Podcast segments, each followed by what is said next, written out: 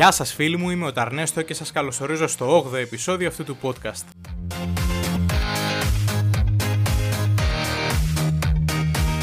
Εάν σας αρέσει το podcast μπορείτε να το ακολουθήσετε και να το ακούσετε σε Spotify, Apple, YouTube και Google, ενώ μπορείτε να το βρείτε και να κάνετε like στη σελίδα τους στο Facebook και στο Instagram.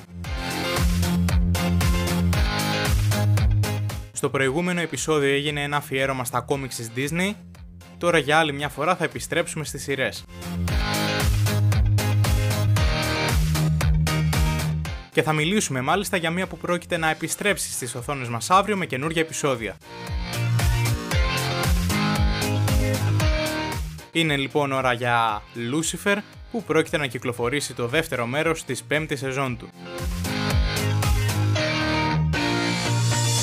Θα πούμε αρχικά κάποιες γενικές πληροφορίες για τη σειρά και στη συνέχεια τι περιμένουμε να δούμε στα καινούργια επεισόδια. Ας επισκεφτούμε και εμείς σιγά σιγά το Λος Άντζελες για να δούμε τι θα συναντήσουμε εκεί.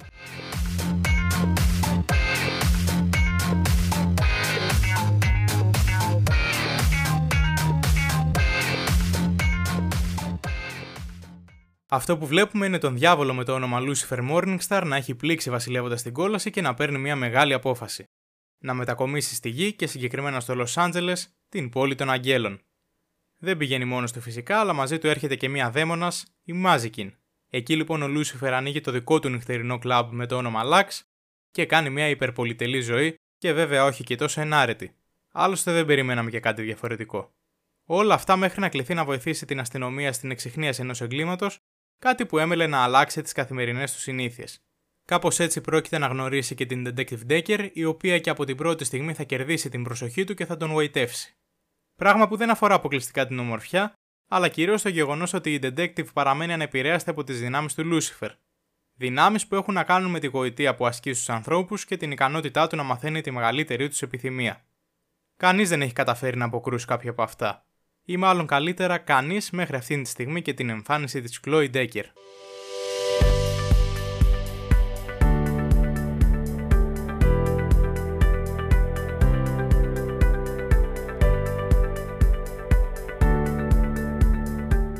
Για να δούμε λίγο τον τρόπο εξέλιξης του Lucifer, ξεκινώντας τη σειρά δεν κυριαρχεί κάποια συγκεκριμένη ιστορία.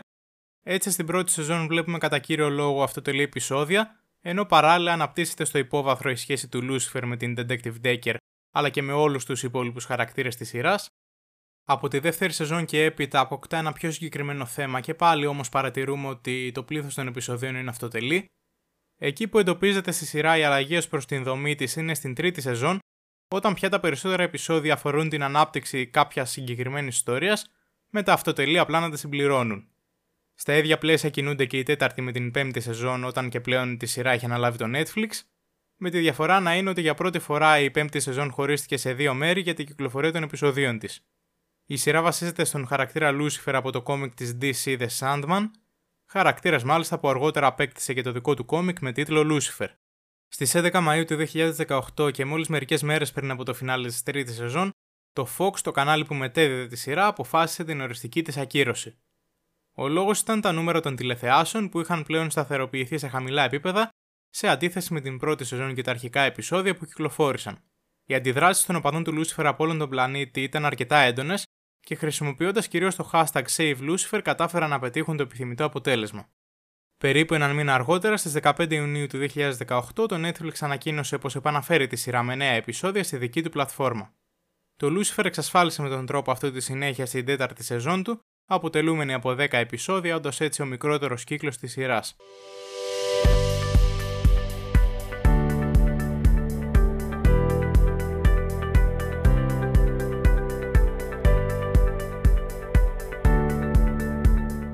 Για να περάσουμε στα fun facts της σειράς, ας πούμε ότι ο χαρακτήρας του Lucifer δεν υφίσταται αποκλειστικά εδώ. Έτσι, όταν ρωτούν τον αντίστοιχο χαρακτήρα που το Supernatural τι θα έκανε αν μετακόμιζε στη γη, η απάντηση που δίνει είναι μια σαφής αναφορά στη σειρά, λέγοντας πως θα μετακόμιζε στο Λο Άντζελε και θα βοηθούσε την αστυνομία να ξεχνιάζει εγκλήματα. Η ατάκα αυτή υπόθηκε μόλις 5 μέρες πριν κυκλοφορήσει το πρώτο επεισόδιο της σειράς Lucifer. Στην τρίτη σεζόν, στο cast του Lucifer προστίθεται ο Tom Welling, σπάζοντας έτσι την πολιετή απουσία του από την τηλεόραση μετά από το Smallville και τον χαρακτήρα του Clark Kent που υποδεόταν για 10 ολόκληρα χρόνια. Μάλιστα, σε ένα επεισόδιο γίνεται αναφορά σε αυτό το ρόλο, με τον Λούσιφερ να ρωτά το χαρακτήρα που υποδίεται ο Τόμ Welling ποια είναι η αδυναμία του, τονίζοντας πως όλοι έχουν το δικό του κρυπτονίτη.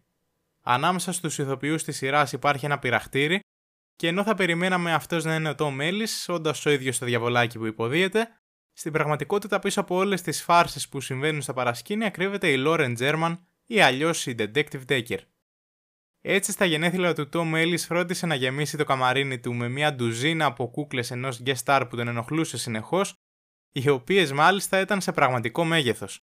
Ένα ενδιαφέρον στοιχείο τέλος είναι πως τρεις από τους βασικούς ηθοποιούς έχουν γεννηθεί τον ίδιο μήνα και την ίδια χρονιά, τον Νοέμβριο του 1978 πιο συγκεκριμένα, και μάλιστα σε διάστημα 12 ημερών. Πρόκειται για τους τηλεοπτικούς Lucifer, Chloe Decker και Ella Lopez. Διαβολική σύμπτωση όπως και να το κάνουμε.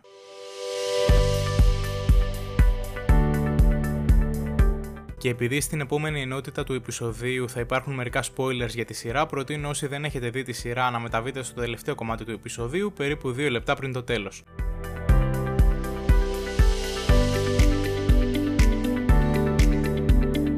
Μέχρι τώρα λοιπόν έχουμε δει διάφορες στοιχείες της ζωής του Λούσιφερ όπως τη σχέση του με τη μητέρα του, με τα αδέρφια του, με την Εύα αλλά και με τον πρώτο δολοφόνο Κάιν.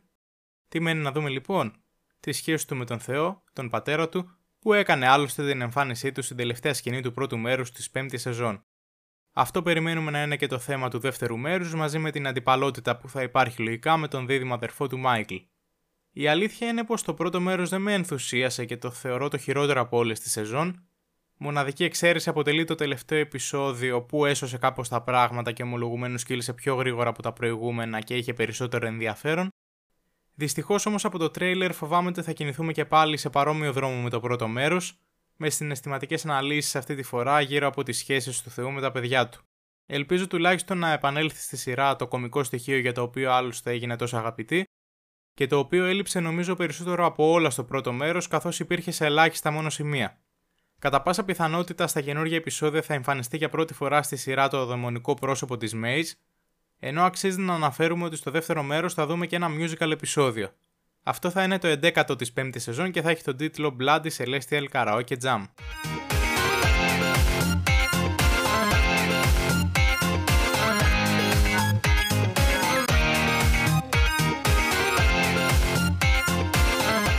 Αυτά είχα να πω λοιπόν για τη σειρά Lucifer.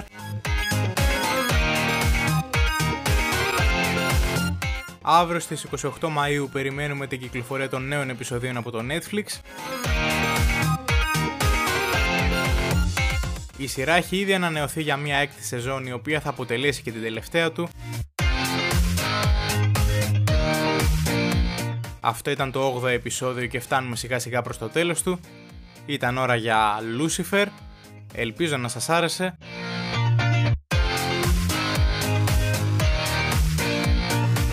Για να μαθαίνετε αμέσως για την κυκλοφορία των καινούργιων επεισοδίων μπορείτε να ακολουθήσετε τη σελίδα του podcast στο facebook και στο instagram, ενώ αν πραγματικά σας αρέσει μοιραστείτε το με τους φίλους σας για να το ακούσουν και αυτοί.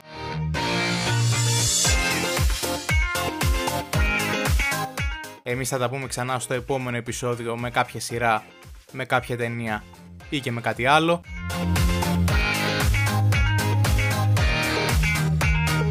Σας ευχαριστώ πολύ που με ακούσατε Καλή συνέχεια. Και σε περίπτωση που δεν τα ξαναπούμε, good afternoon, good evening and good night.